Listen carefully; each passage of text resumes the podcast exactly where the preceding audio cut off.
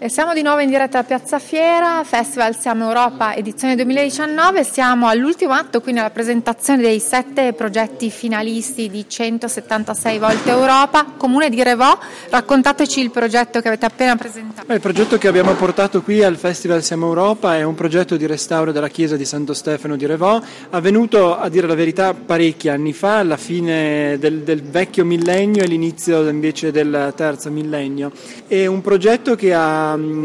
come, vis- come dire, visto eh, un restauro integrale della chiesa dalle fondamenta fino alla parte sommitale e eh, questo per quanto riguarda l'intervento fisico, strutturale, ma parallelamente questo restauro ha visto anche un restauro della comunità, del suo orgoglio, del suo entusiasmo rispetto a questo edificio che è davvero un grande eh, museo, ma un museo assolutamente vivo, ancora oggi eh, ampiamente utilizzato, dove buona parte della vita cristiana si svolge. E quindi è stata un'occasione per un accrescimento della consapevolezza eh, del valore, del bene culturale che la Chiesa costituisce, non solo, lo ribadisco, per la comunità dei fedeli, ma anche per l'intera comunità civile, perché questo è un bene culturale a tutti gli effetti. Quindi in qualche modo l'Europa ha aiutato anche a ricostruire una comunità locale. È stato così e, e, continua a farlo perché la bellezza di questo restauro è che si può godere ancora